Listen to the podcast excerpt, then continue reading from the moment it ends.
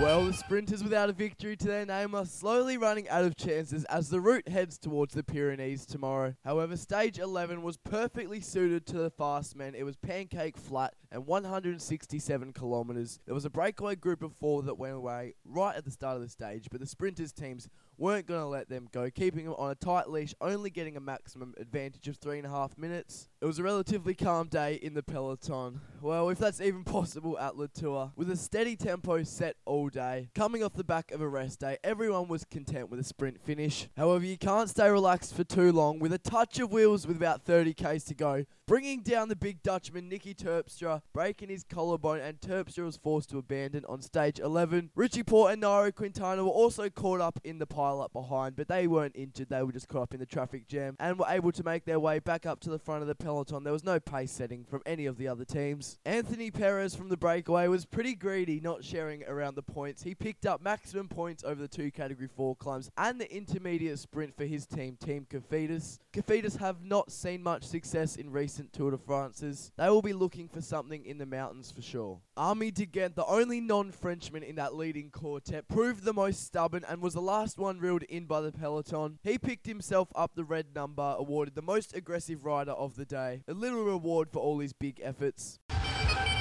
It was all back together with 10Ks to go, but there was drama in the main field for the Australian hope. Caleb Ewan, his lead out man, Jasper De Buyst, going off the side of the road into a ditch. Caleb was in his slipstream and he had to come to a grinding halt himself to make sure he didn't crash. The peloton flew straight past the Australian hope for the sprint, but a teammate for the lead out train, Roger Kluge, came back and collected Caleb, using all his energy to bring him back up to the front of the peloton, dumping him on the wheel of Groenewegen, and Caleb Ewan was forced to freewheel in the final 5Ks. Jumbo Visma were doing a perfect lead out for Dylan Groenewegen in the final 500 metres. They were looking like the favourites to win the stage. Groenewegen was the first to launch his sprint with 250 to go, getting at least a bike length ahead of Ewan. But Ewan just wanted it more. That little incident with 10k's to go gave him that spark, and he used pure speed and desire to come over the top of Groenewegen by the smallest of margins. And the Australian Caleb Ewan breaking through for his first ever Tour de France victory. What a special moment for him and his team and all of Australia. It's been a long time coming. Mitchelton-Scott haven't selected him in the last few tours as they were going for their overall classification. Didn't work for him. He swapped ships and went to the old team of Robbie McEwen, Lotto Soudal, and they have got a team built around him for the sprints, and it has paid off.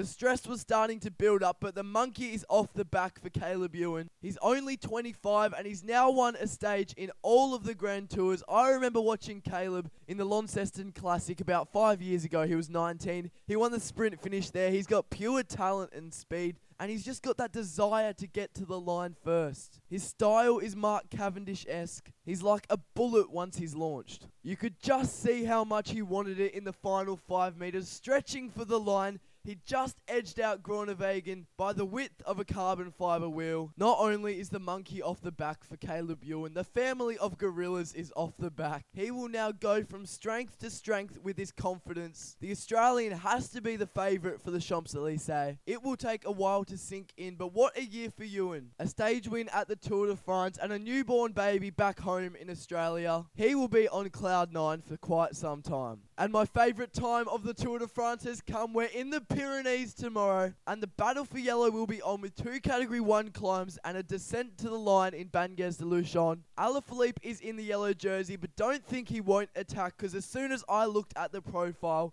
the first name that popped into my head was Julien Alaphilippe.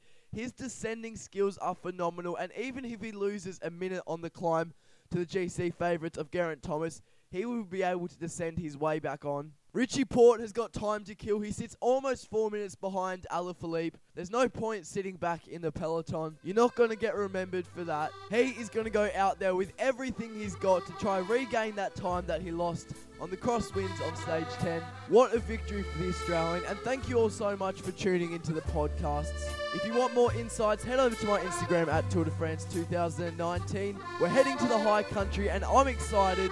Have a great day, everyone, and goodbye for now.